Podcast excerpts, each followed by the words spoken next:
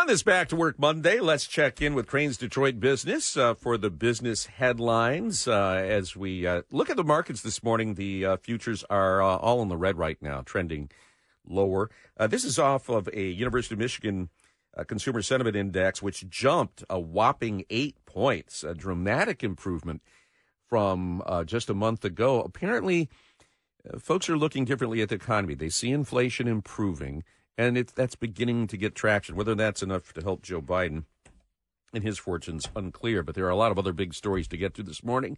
As we say, good morning to Mike Lee, managing editor of Crain's Detroit Business. Mike, good morning. Good morning, Guy. How are you? We're great. Interesting deep dive that you've taken into the state of the home buying market, uh, especially for first time home buyers. Yeah, we uh, are in our Crain's Forum section uh, this month. Uh, our real estate reporter Nick Manes looked at, at, at, the state of you know first as you say first time home buyers starter homes such as such as they exist. Uh, it's pretty rough out there for for, for those folks.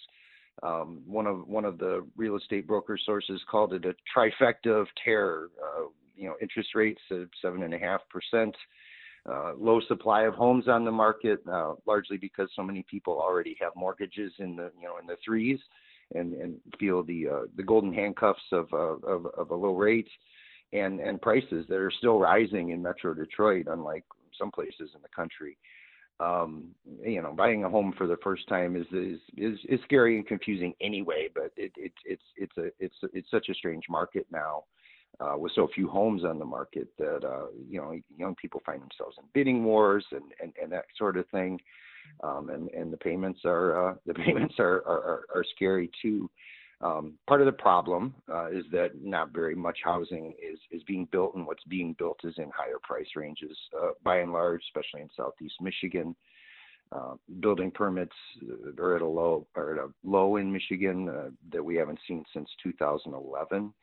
Um, you know, which is the, the tail end of the of the, the recession and the real estate meltdown. So uh, that that's that's step one in, in getting this turned around. There are policy solutions that can encourage the construction of housing. There have been some small measures taken in Lansing along those lines.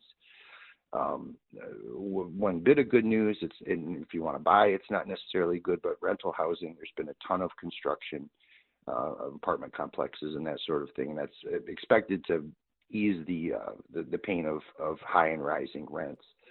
So uh, that's that that's a bit of good news, but uh, it's by and large it's a it's it's a rough environment out there for uh, for first time home buyers. And Mike, you know, a lot of talk about elite universities, the UPenn president resigning, Harvard's president is sort of on the hot seat.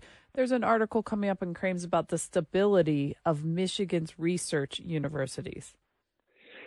Yes, we uh, last week, of course, uh, Michigan State uh, named a new president, uh, Kevin Guskiewicz from the University of North Carolina at Chapel Hill. Seemed like a pretty big win for MSU at a at a time when it when when the university needed it. Um, what that means once he starts, we'll have uh, permanent presidents for all three of our big research universities: U of M, Wayne State, and MSU. For you know, permanent presidents who aren't actively being tr- actively being attacked by uh, by members of the of their boards in an attempt to fire them. Uh, really, for the first time in in recent memory, really they've had interim presidents at MSU.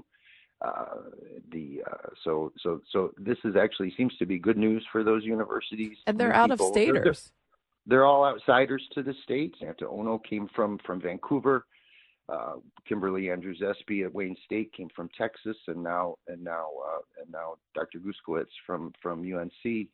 Um, it seems to raise some hopes, at least in my mind, of, of, of some new thinking and, and, and, maybe some new ideas for cooperation. Uh, University of North Carolina is, of course, part of the uh, the research triangle in North Carolina with uh, Duke University and North Carolina State.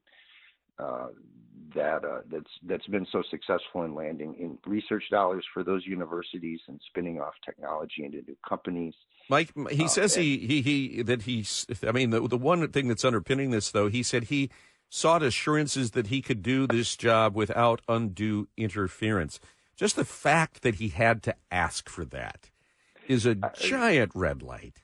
It, it, it really is a red flag. It's uh, he would have been a fool not to ask for that. True. uh, based on based on recent track records, uh, you know, put that line in the sand at the beginning and uh, and, and see what happens. But at least it's been drawn.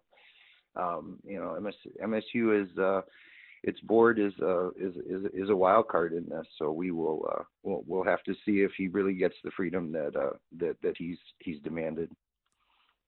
In terms of the uh, the uh, climate that that we're in.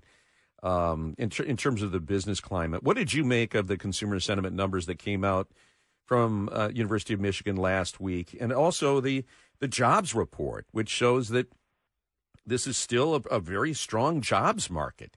What do you think that as the Fed is going to have its uh, meeting this week? What do you think that means? I, I think I think to to, to some extent uh, people's perceptions are catching up to reality, and they they are seeing that inflation is easing.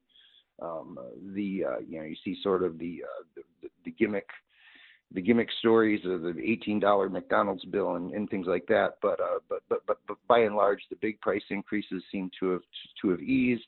Wages are continuing to rise, high profile raises at the UAW and whatnot, but that that's happening across the economy.